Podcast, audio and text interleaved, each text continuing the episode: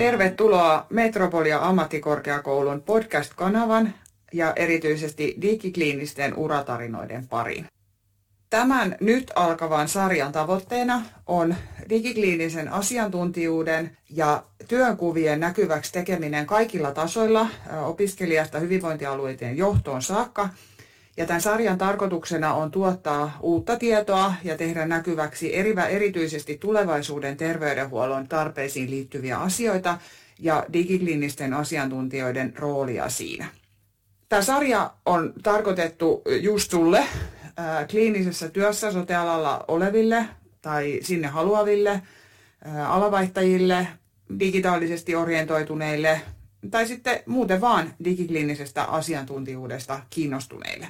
Ja sitten tietysti näistä teemoista meillä on myöskin paljon niin kuin yleisiä teemoja urasuunnitteluun, ammatti-identiteettiin, tulevaisuuden työelämään liittyen. Eli, eli sopii sullekin, joka et ehkä sitten niin digisti ole orientoitunut. Tässä tulevassa sarjan avausjaksossa me kuulemme meidän alumniemme uratarinoita ja keskitymme erityisesti asiantuntija-identiteettiin ja sen muodostumiseen opintojen aikana ja uran aikana eri vaiheissa. Miten asiantuntija-identiteetti muodostuu ja mahtuuko siinä tilaa erilaisille tunteille, positiivisista onnistumisen kokemuksista, ehkä jopa huijarisyndroomaan saakka? Käykö asiantuntijaroolin sujahtaminen helposti vai ei? Sen kuulette nyt. Minä olen Mari Lehtori Virtanen ja toimin sekä tämän sarjan hostina että tutkinto vastaavana Metropolia ammattikorkeakoulun ylemmän AMKin tutkinnossa digitaalisten palvelujen asiantuntija. Ja tätä tutkintoa myöskin vieraanamme olevat alumnit edustavat. Tämä on Digikliinisiä uratarinoita. Tervetuloa mukaan.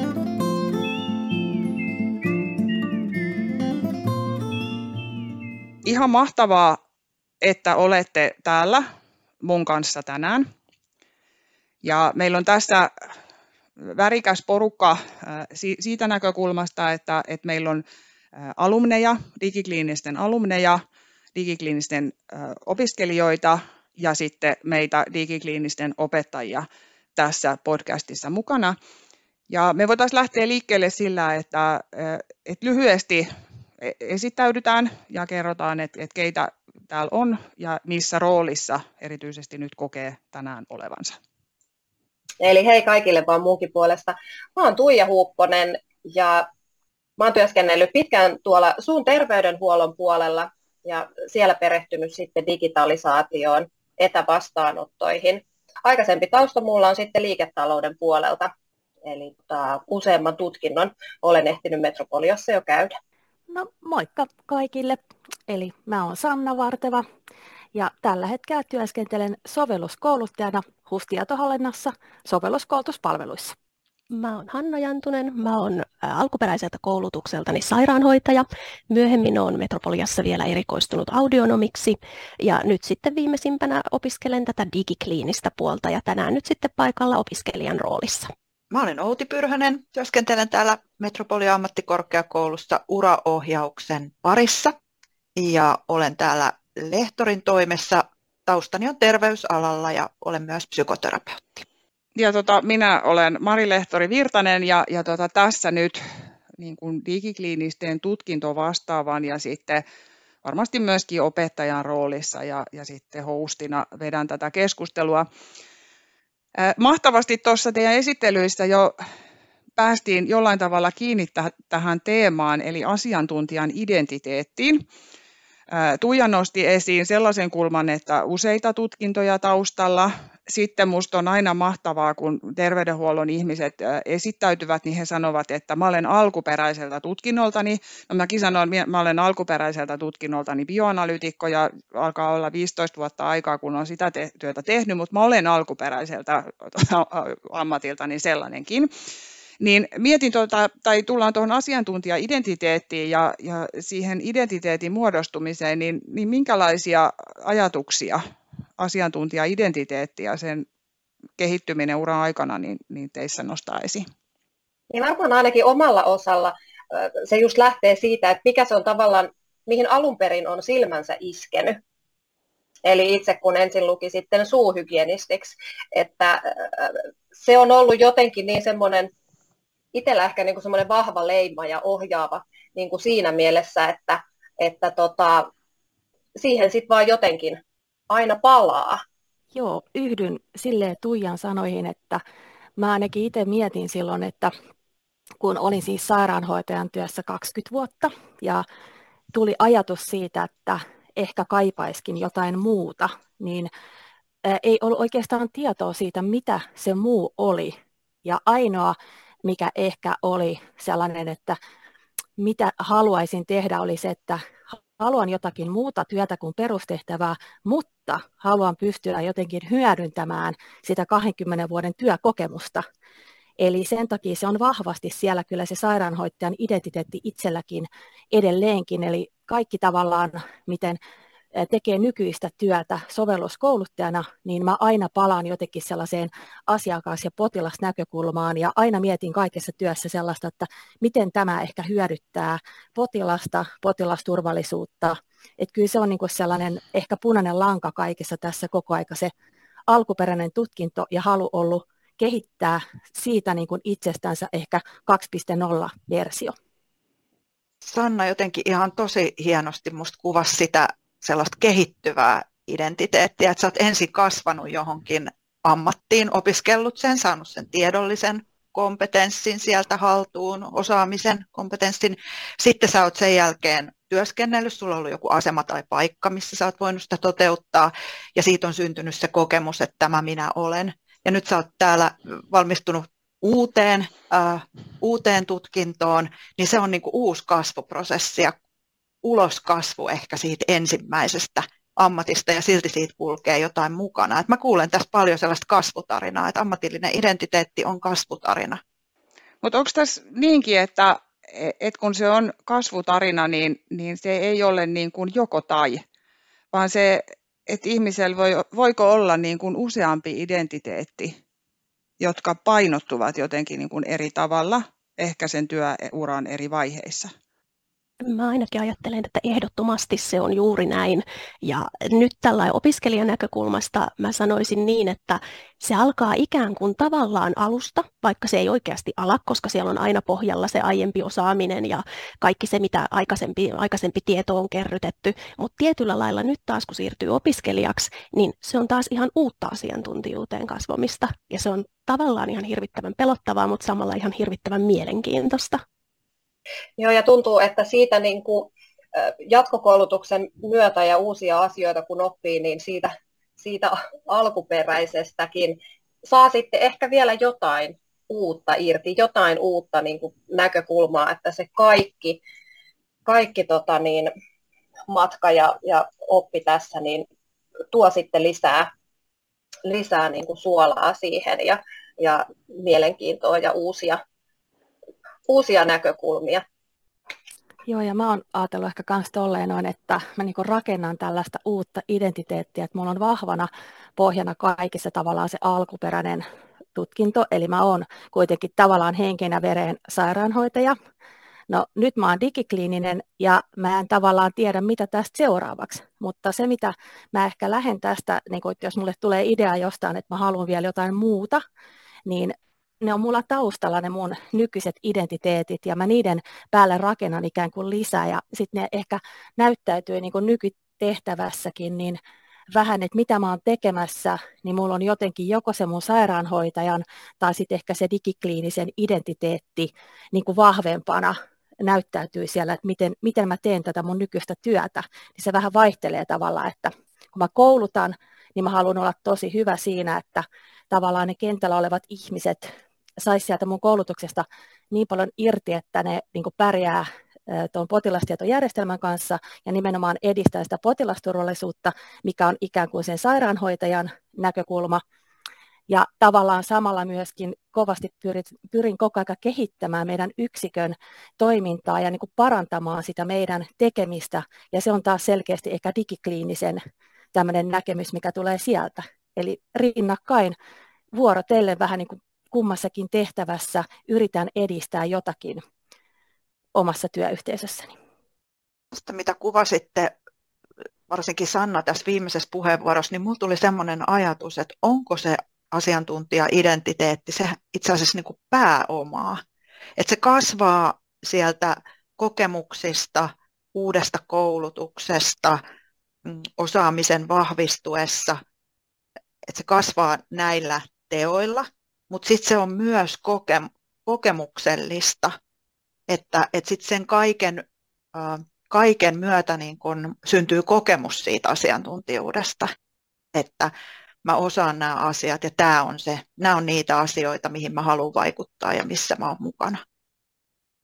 Joo, ja jatkasin tuohon pääomaan, eli siis ehdottomasti, että kun täällä sote-puolella, niin se alan, alan koulutus on niin kuin tosi suuressa arvossa siinä mielessä, että kun mä mietin itse, että kun mä liiketalouden puolelta vaihdoin suun terveydenhuoltoon, tai vaikka nyt puhuttaisiin niin kuin tämmöisistä digitaalisista osaajista, itse näen niin, että se arvostus ei olisi tai ei voi ehkä puhua arvostusta, mutta jotenkin se tuo eri tavalla sitä, sitä niin kuin uskottavuutta tai asiantuntijuutta just siihen, että kun on se alan koulutus siellä pohjalla, kun että tulee, tulee tota niin, niin sanotusti täysin ulkopuolisena. Et kyllähän totta kai meidän alallakin on, on tehtäviä organisaatioissa, että ei välttämättä tarvitse olla sitä kliinistä koulutusta siellä taustalla, mutta ehdottomasti siitä on todella, todella, todella paljon hyötyä, että se, se arvostus on, on niin suuri kyllä mun mielestä. Mä kuulen tässä niin kuin, tota, pääoman kehittymistä, kehittymistä, sitten oppimista, jatkuvaa oppimista, ö, kyvykkyyksiä. Ja, ja näin niin kuin opettajana tiedän, että, että se oppiminen, ja muutenkin niin, että se oppiminen ei välttämättä ole helppo tehtävä, ja se ei ole aina mene niin kuin, niin kuin on ehkä ajatellut. Niin ö, onko tämä niin kuin uudenlaisen identiteetin rakentuminen ö, syntynyt, muodostunut helposti, vai onko siellä ollut muunlaisia tunteita mukana, aika monesti kuulen nousevan sellaisen termin esiin kuin huijarisyndrooma. Niin koetteko sellaista, että, että onko ollut helppoa mennä uuteen, uutta identiteettiä kohden vai onko siellä ollut minkälaisia haasteita matkassa? Mä en ehkä tavallaan koe sellaista huijarisyndroomaa, mutta mulle on ollut kyllä tosi vaikea niin kuin jättää se mun vanha identiteetti. Eli kun oot ollut yhdessä työpaikassa 20 vuotta käytännössä siis suoraan sairaanhoito-opistosta valmistuneena menin työpaikalle ja siellä sitten 20 vuotta veivasin samojen ihmisten kanssa, niin oli tosi vaikea jotenkin jättää sellainen turvallinen paikka, missä oli niin kuin kasvanut niin jotenkin jälkeen. Eli mä niin kuin koin ehkä siinä enemmän sellaista kriisiä niin kuin alkuun, että mun oli tosi vaikea luopua siitä vanhasta ja ehkä en sit osaa miettiä tuollaista, että olisiko mä kokenut jotenkin tuommoista huijarisyndrooma. Se ei ehkä, tota pitää ehkä vielä vähän pureskella, että olisiko mulla ollut tuollaisia hetkiä.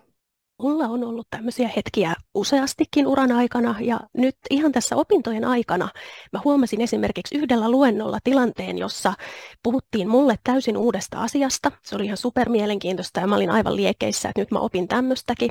Sitten siellä joku opiskelijakollega otti puheenvuoron ja kävi ilmi, että oli hänelle aivan tuttua kauraa ja hän rupesi kauhean syvällisellä tasolla sitä jo puhumaan ja siihen liittyi moni muukin.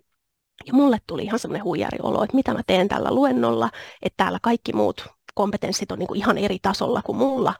Ja se jäi niin kuin mietityttämään, että haittaako se niin kuin peräti uskaltamista siinä tilanteessa, että ei ehkä niin kuin edes oikein viitti lähteä siihen keskusteluun mukaan, koska tuntuu siltä, että mähän on nyt niin kuin ihan eri tasolla kuin muut. Ja mä olisin halunnut tästä vähän niin kuin kysyä Tuijalta ja Sannalta, että jos te mietitte takaisinpäin teidän opiskeluaikaa, niin oliko koskaan tämmöisiä fiiliksiä, että uskaltaako tähän nyt lähteä mukaan? Joo, just vastakohtana tuohon, tuohon Sannalle niin kuin melkeinpä, että kyllä on tämän huijarisyndrooman kanssa täällä hyvin pitkään kulkenut. Minusta tuntuu, että se on kaikkien tutkintojen mukana kuitenkin kulkenut tai kaikissa tehtävissä, missä itse sitten on ollut. Et ehkä se on tämmöinen tämmöinen luonteen piirre, mikä tässä sitten vaan on. Mutta mm, mä oon jotenkin aina sitten, äh, totta kai kun on ollut sitä siis verkostot on ollut tosi tärkeät, ne ihmiset niin kuin siinä ympärillä, joiden kanssa sitten on tehnyt työtä tai, tai jotka on ollut siinä opintomatkalla mukana, niin heiltä on niin kuin saanut sitten vähän sitä muutakin mielipidettä kuin sitä liian ankaraa itsekritiikkiä, mitä harrastan, niin sieltä on tullut sitä uskoa ja sitten mä oon väliin pitänyt tämmöisiä, että oon peilannut, peilannut vähän siihen, että mitäs kaikkea tässä nyt on oikein tullut opittua tai mitä kaikkea on tullut tehtyä opintojen aikana tai työuran aikana, niin, niin sitten kun katsoo niitä, niin, niin on vaan täytynytkin alkaa vähän uskoa itteensä, että, että tota, kyllä, kyllä näillä meriteillä jo pärjää ja kyllä näillä meriteillä minä voin sanoa näin tai hakeutua tuohon. Että, että tota, mutta joo, kyllä näiden kanssa on tullut myös, myös painiskeltua. Et välillä varsinkin opintojen aikana niin tuli, tuli niinku semmoinen pieni, pieni tota, miksi sitä nyt voisi sanoa, siis tämmöinen epätoivon hetkiä, varsinkin opinnäytetyön kohdalla, että miten tästä selviää, mutta pala kerrallaan. Mä en ehkä opintojen aikana ole kokenut mitään tuollaista, että olisin ollut jotenkin miettinyt tavallaan sitä, että onko mä jossain tarpeeksi hyvä tai muuta, mutta mä oon ehkä tyyppinä sellainen, että mä oon aika all in, ja mähän on semmoinen aivan siis armoton hikari. Mähän lähdin YAMKI-opiskeluihin silleen, että mä ajattelin, että mä otan täältä kaiken irti, ja mulle kelpaa vaan vitonen, että mä en edes lähtenyt mitään nelosia hakemaan, ja olin hyvin tavoitteellinen niissä opinnoissa, mutta se oli ehkä se, että kun mä olin niin monta vuotta hakenut jotain sitä, että mitä mä niin lähtisin opiskelemaan, ja sitten kun se tuli se digikliininen eka kertaa sinne tarjolle, niin mä olin jotenkin, se vaan kliksahti silleen, että hei, tämä on varmaan nyt se, mitä mä oon niin odottanut ja ettinyt. Ja mä lähdin ihan satalla siis panostaa siihen, että mä ajattelin, että tämä on nyt se mun tiketti johonkin muuhun täältä perustehtävästä. Eli tämä on se, mitä mä tarviin siihen, että tämä muutos on mahdollista. Ja mä koko ajan ajattelin niistä opinnoista sille, että no tämä on että nyt mä hoidan nämä, mä vedän nämä aivan niin, kuin niin priimasti kuin mä vaan pystyn, ja tämä, tämän avulla mä saan itselleni rakennettua jotakin uutta ja nimenomaan niin kuin tukemaan sitä muutosta, mitä mä kaipasin siihen mun työuralle. Joo, mä jatkaisin tuosta Sannan kommenteista vielä. Että tosiaan, että, että itsellähän tälleen niin jatko-opiskelijana aikuisiällä, niin loi just kovat paineet siinä, että hei, tämä on nyt juuri se minun väylä, että tämän tutkinnon mä haluan, että mä saan niinku tavallaan leiman kaikelle sille mun osaamiselle, niin sitä itselleen sitten loi, loi sitä kautta niitä kovia paineita. Mutta sitten kun miettii, miettii työelämässä ja näin, niin ei, en mä usko, että, tai ainakaan itselle nyt ei ole tullut vastaan, että se huijarisyndrooma nyt olisi ollut mitenkään sitten perusteltua, eli kyllähän siitä eteenpäin sitten pärjää, pärjää ihan, ihan hyvin kyllä, mutta et, et just tälleen aikuisiällä, että kun siellä on se oma fokus, tai ainakin itse olen kokenut opinnot nyt, koin ihan eri tavalla kuin silloin, silloin parikymppisenä, että, että ne omat, omat kriteerit on siinä sitten ehkä ne tiukimmat.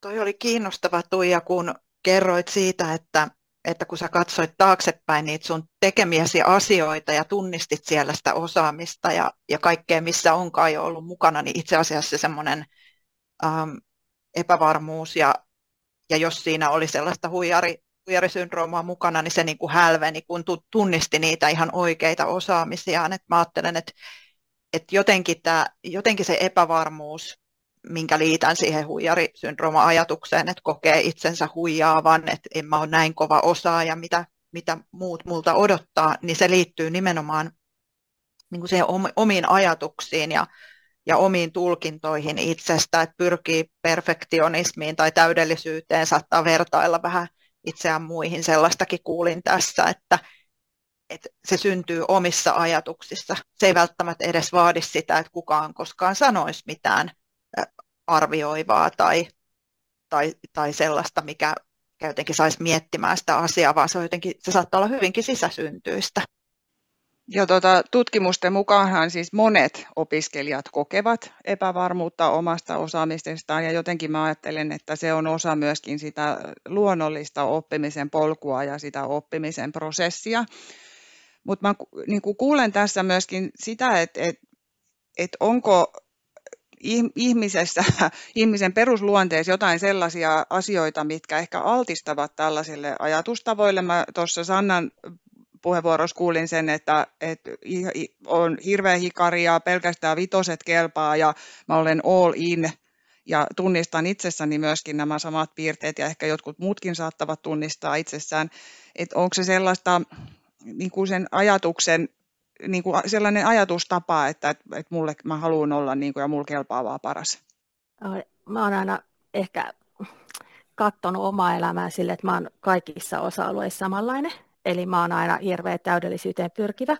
Mutta äh, mä jäin miettimään tuossa ehkä Outin puheenvuorossa just tota, että, että jos kokeet ei ole niin hirveän kova osaaja, niin mm, Kyllä mulla ehkä tota on ollut niin kuin jossain vaiheessa, kun niitä kursseja oli suorittuna ja muuta, niin mietti, että, että onko mä sitten oikeasti, niin kuin, että voinko mä tavallaan hakea näillä sit jotain uutta työtä, että osaako mä nämä asiat varmasti riittävän hyvin, mutta ehkä mä sitten kuitenkin aika nopeasti ikään kuin huomasin sen, että se ei välttämättä ollutkaan kyse siitä, että osasiko mä kaikki asiat täydellisesti ja osasiko mä niinku ulkoota vaikka jotain uusia taitoja tai oliko mulle kertynyt semmoisia jotain tietoja tai muuta, mitä mun pitäisi koko aika kantaa pääkopassa, vaan ehkä se suurin ja tärkein muutos, mitä opintojen aikana koko aika joka kurssin mukana tuli lisää, oli semmoinen oma asennemuutos. Eli mä huomasin, että mä rupesin niin suhtautua asioihin hyvin eri tavalla ja ehkä se niin identiteetti, mitä tarvitaan tällaisessa työssä, onkin semmoinen tietynlainen, että sun pitää olla vähän niin kuin valmis hyväksymään se, että nykymaailmassa harvoin mikään on heti valmista. Sun pitää hyväksyä sellaista keskeneräisyyttä ja olla koko ajan valmis myöskin kehittää sitä omaa itseäsi. Ja tämmöisenä oikein vanhana kunnon niin kuin vastarannan kiiskinä, mähän on ollut hyvin muutos vastarintainen aikaisemmin. Ja näiden opintojen myöntä mä ehkä tajusin sen, että musta tulikin semmoinen kunnon kehittämismyönteinen henkilö. Ja ehkä se on niin kuin ollut mulla se suurin oivallus myöskin näiden opintojen myötä, että se oma asenne on aika ratkaiseva. Ja mä oon ehkä ö, vihdoin ymmärtänyt sen, että minkälaisella asenteella voi vaikka tehdä tällaista työtä, mitä nyt teen.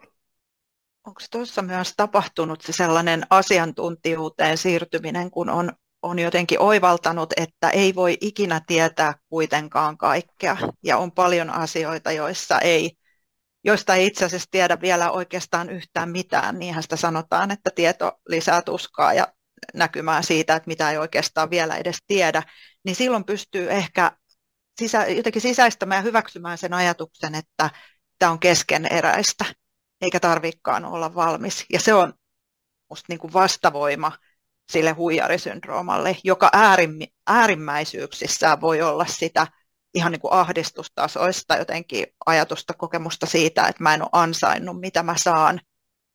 Ja toisaalta mä ajattelen, että siellä on myös sellaisia niin kuin hyviä puolia, että on hyvä myös olla kriittinen siihen omaan osaamiseensa. Että missä kohdassa se muuttuu huijarisyndroomaksi, missä kohdassa se on sitä sellaista tervettä kriittisyyttä, mihin mun mielestä Marikin viittasi tuossa puheenvuorossa, niin, sitä varmaan täytyy sen toiminta, toimintakyvynkin näkökulmasta katsoa, että jos se haittaa mun tekemistä ja mun saavut, tavoitteiden saavuttamista, niin ehkä sillä sitten on sellaista huijariuden leimaa. Ja jos se taas kannustaa mua eteenpäin, niin se on niin kuin ihan hyvällä tavalla kriittisyyttä omia ja tekemisiä kohtaan. No ja mä ajattelen sen ehkä myös näin, että jos siitä huijarisyndroomasta kärsii, niin on ehkä niin sanotusti selvillä vesillä. Eli, eli on varmasti ottanut asioista, selvää, varmasti osaa ne tai, tai varmemmin osaa ne. Et, et ne jotka, et kun itse osaa edes epäillä jotain siinä omassa tekemisessä, niin on pidemmällä kuin sitten ne, jotka ei edes epäile yhtään mitään, vaan olettaa, että osaa tehdä ihan kaiken. Et just tämä niin kuin Outi sanoi, että tämä terveen kriittisyyden ja sitten sen, sen tota, niin, huijarisyndrooman raja, että missä se siinä, siinä niin kuin häilyy. Mutta palatakseni tuohon Sannan äskeiseen, niin just, että kun se asiantuntijuus että kun se on muuttunut niin erilaiseksi, että siinä kliinisessä työssä on ollut ne omat, omat osa-alueensa, mutta sitten asiantuntija-identiteetillä niin, niin pitää just sietääkin sitä ehkä tietynlaista just keskeneräisyyttä ja, ja epävarmuutta ja, ja ei tarvikaan olla vastauksia niihin kaikkiin, vaan se on osa sitä asiantuntijuutta, että osaa sitten, sitten tota niin, äh, viedä ja kehittää ja mennä eteenpäin niissä, niissä tehtävissä. Mulle tuli tästä vielä mieleen se, että vaikka mä oon kokenut tämmöisiä tunteita, niin mä tunnistan myös sen, että mä oon kokenut näitä tunteita joka ikisessä tutkinnossa, minkä mä oon lukenut, että nyt ollaan niin kuin kolmannella kierroksella, niin se toisaalta auttaa mua tosi paljon siinä, että mä myös tiedän, että tämä menee ohi. Sitä mukaan, kun se asiantuntijuus kasvaa ja sitä mukaan, kun tieto lisääntyy, niin sitä enemmän tulee itseluottamusta, että hei mä oikeasti handlaan tämän. Ja mulla on varmasti semmoista tietoa, mitä muilla sitten taas ei ole siinä, missä muilla saattaa olla semmoista, mitä mulla ei ole. Niin tavallaan se lohduttaa, että mä tiedän, että tämä jollain lailla kuuluu asiaan, vaikkei se kaikille tuukkaan, mutta ainakin omalla kohdalla sieltä se tulee, mutta sieltä se myös menee. Ja jollain tavalla varmasti kuuluu kyllä asiaan, siis Tuudo, joka on tällainen opiskelijoiden oma applikaatio, niin Tuudo on julkaissut opiskelijoille neuvoja ohjeistuksia tällaisten ajatusten helpottamiseksi, että muista, että et ole ainoa, joka käy tällaisia tuntemuksia läpi, kuten tässä on jo kuultu. Samanlaisia ajatuksia on ollut monilla. Opettele iloitsemaan omista saavutuksista ja juhlimaan aina niitä voittoja ja hyviä hetkiä ja olet oppinut ja olet onnistunut älä jää jumiin täydellisyyden tavoitteluun. Voi olla vaikea äsken kuulemamme perusteella, että aina ei tarvitse olla 150 lasissa, vaan joskus se 80kin voi hyvin riittää. Eli sellaista titraamista elämässä voi tehdä. Opettele ottamaan kehut vastaan kans ehkä sellainen, ja sitten ota apua vastaan. Ja, ja toi oli Tuudon listaus siitä, että, että miten tuollaisia ajatuksia voi halutessaan hiljentää. Ihan mahtavaa. Kiitos teille, alumnit Sanna ja Tuija ja digikliinisten opiskelija Hanna, uraohjaaja, psykoterapeutti Outi. Ja kiitos sinulle, joka kuuntelet. Toivottavasti sait uusia ajatuksia oman identiteettisi muodostumisen tueksi, asenteiden tai muuten aiheeseen liittyvien tuntemusten tueksi. Ja anna itsellesi ja identiteetillesi aikaa kasvata osaamistasi ja mene päivä päivältä rohkeasti eteenpäin.